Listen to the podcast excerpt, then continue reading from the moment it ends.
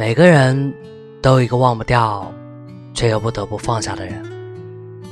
那个人，我们想过和他的以后，甚至是想到过在七老八十的年纪，一起看夕阳，一起走在无人的林荫小道上，听着蝉鸣，空气似乎都是甜甜的。但是，那只是我们的想象，因为总是不能走到最后。到了一个十字路口，我们不得不分开，不得不放开彼此的手。也就是这样，我们彼此成了我们心里的一个秘密。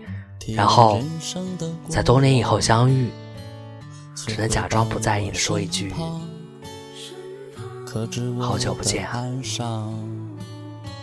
可是岁月的漫长，我说一声，晚安。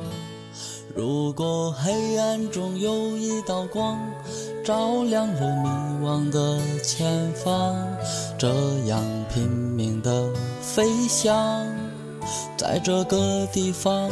流淌。如果点燃我心中的伤，追逐着当初的理想，别让我再去。